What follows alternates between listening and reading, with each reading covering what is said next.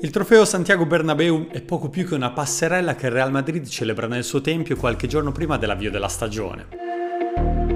È dedicato alla memoria del presidentissimo Blanco ed è l'occasione per vedere all'opera i nuovi acquisti della Real Casa. Insomma, un trofeo Berlusconi in salsa iberica. Sfogliando un album che ha da poco superato i 40 anni, non si ricordano prestazioni memorabili da tramandare ai posteri. Eppure, ad inizio terzo millennio, il catino di Chamartin ha assistito allo scoccare di una delle parabole calcistiche più brevi e scintillanti della storia di questo sport. Un racconto dolce e amaro, fatto di alti e bassi, di qualche gioia e tanti rimpianti affogati nell'alcol di troppe bottiglie.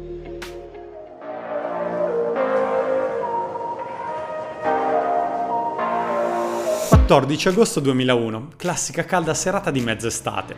Il calcio non si è ancora trasferito oltre Europa per la preparazione e così, insieme all'attesa per la partenza della Serie A e per gli ultimi botti di mercato, ci si affida a vere e proprie amichevoli di lusso poche ma interessanti. In una di queste si sfidano il Real de Galacticos e l'Inter del nuovo tecnico Cooper. Da una parte Raul, Figo e il nuovo arrivato Zidane, dall'altra Vieri, Sedorf, Recoba e qualche giovane aggregato alla prima squadra. Tutti ad Appiano Gentile stanno aspettando il gran ritorno di Ronaldo, il quale però a Madrid non è convocato. La società non vuole forzare i tempi. Per il momento basta e avanza Bobo Vieri che porta subito in vantaggio i suoi.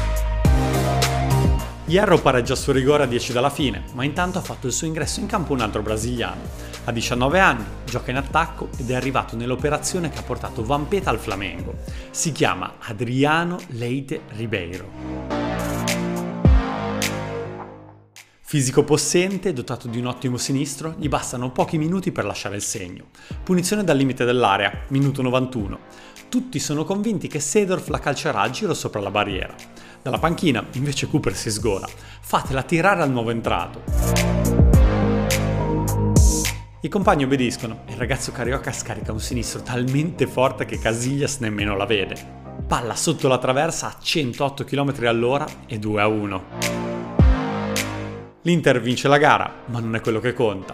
Ciò che importa è che quella sera è nata una nuova stella nel firmamento del pallone.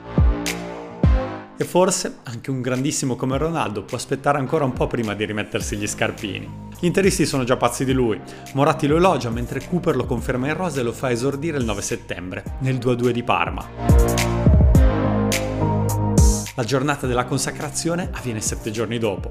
Inter Venezia, una partita più difficile di quanto i milanesi si aspettassero. Adriano entra sullo 0-0, sono 20 minuti di show. Prima un sinistro secco che finisce sul palo, poi, dopo che Callon aveva portato in vantaggio i suoi e i Veneti avevano pareggiato, costringe Rossi alla parata.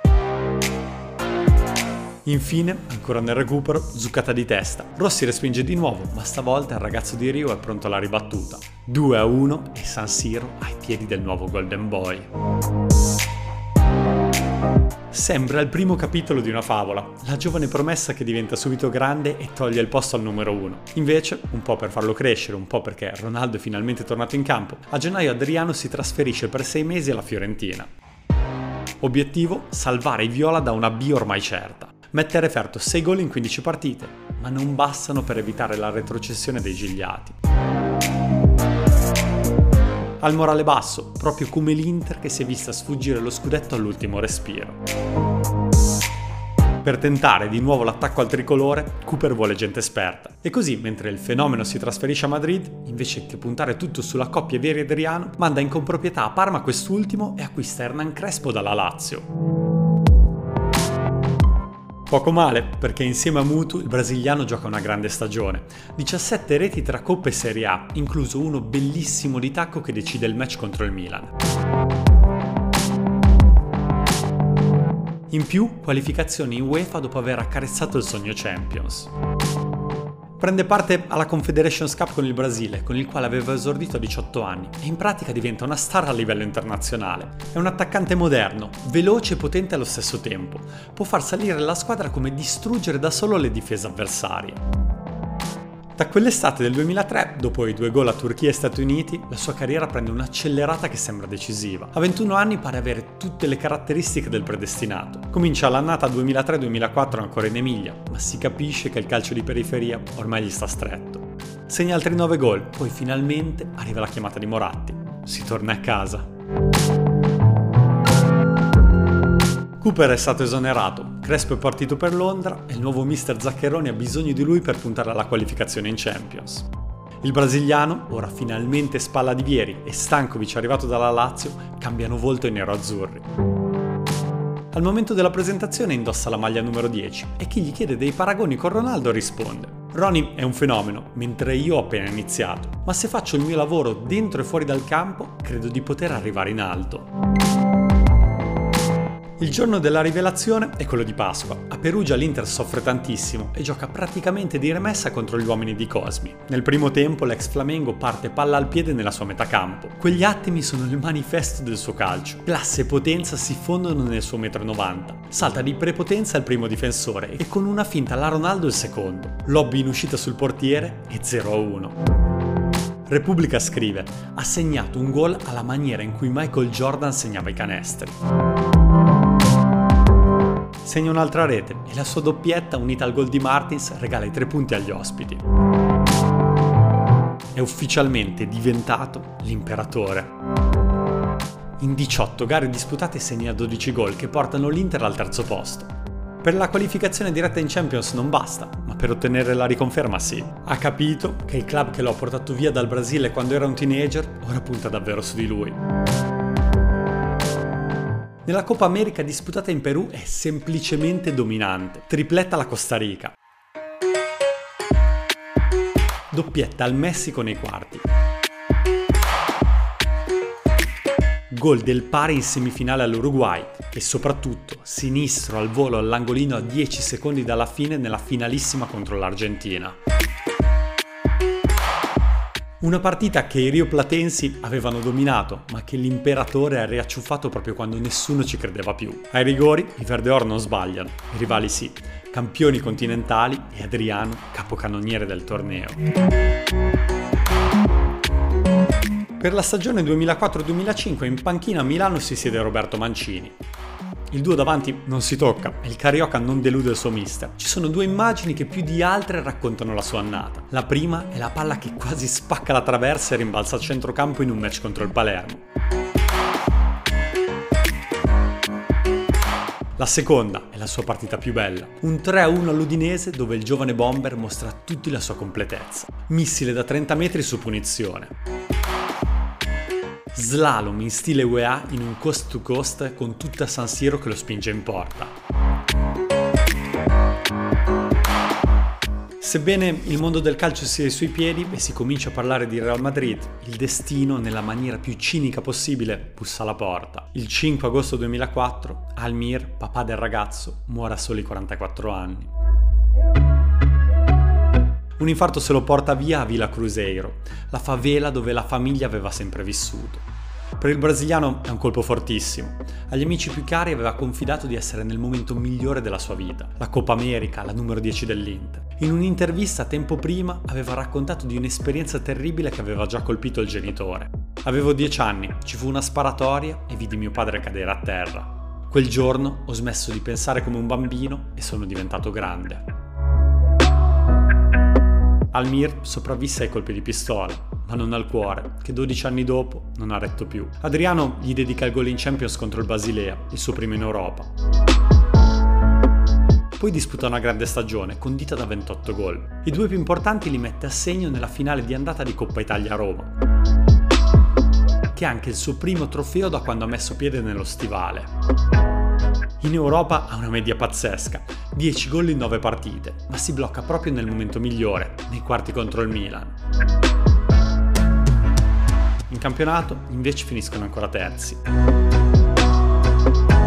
In nazionale, dopo 12 mesi, si ripete nella Confederations Cup giocata in Germania. Doppietta ai tedeschi in semifinale. Doppietta all'Argentina in una finale senza storia. Il Brasile fa davvero paura e il giovane interista è la sua punta di diamante. Un centroavanti inarrestabile che a 23 anni può solo migliorarsi. Invece, la magia finisce proprio in quei giorni di giugno, come se dopo aver disputato un anno ai mille all'ora la benzina sia finita d'improvviso. Qualcosa nella sua testa si è rotto. Il ricordo del padre che non c'è più lo tormenta. Ha provato a dare l'anima per Almir in tutta la stagione, ma ora è fermo. A dire il vero, qualche momento buio si era già visto. La rissa in intervalensi, i primi gossip, i rumor sulle feste con tanto alcol. Sottoporta però mantiene lo stesso ritmo. Realizza un gol indimenticabile in faccia all'ex compagno Vieri in un derby finito 3-2 al novantesimo. Rivince la Coppa Italia, stavolta senza entrare nel tabellino, e parte per il mondiale tedesco. I pentacampioni del quadrato magico sono i super favoriti. Segna nel 2-0 all'Australia e negli ottavi con il Ghana. Poi, ai quarti, sua maestà Zidane decide di portare a scuola di calcio i verde oro e l'avventura finisce lì. Ecco, ciò che succede nella carriera di Adriano nell'estate 2006 in poi è racchiusa in una sola triste parola, caduta. La parabola si è arrestata, ironia della sorte, proprio quando l'Inter inizia a vincere scudetti su scudetti e ad aprire un ciclo che culminerà con lo storico triplete. In quel 2006 un programma radiofonico italiano gli assegna il bidone d'oro. Le liti con Mancini sono all'ordine del giorno. Il mister gli critica lo scarso impegno, il poco professionismo. Il ragazzo si scusa, Moratti lo perdona, ma dura poco anche questa volta. La fiducia è ai minimi termini, tant'è che il nuovo acquisto su Azzo lo scavalca nelle gerarchie. A gennaio 2008 si tenta con il prestito al San Paolo dopo il suo iniziale rifiuto. Quando torna, ad Appiano Gentile, trova un sergente di ferro, Giuseppe Mourinho. Il portoghese ci prova, ma ormai è tempo perso. Ottobre 2008, nottata in discoteca dopo la partita e ritardo all'allenamento. Fuori squadra. Dicembre dello stesso anno. Stavolta è puntuale nello spogliatoio, ma visibilmente ubriaco, di nuovo fuori rosa. Ha bisogno di un tutor, dirà lo Special One pochi giorni dopo.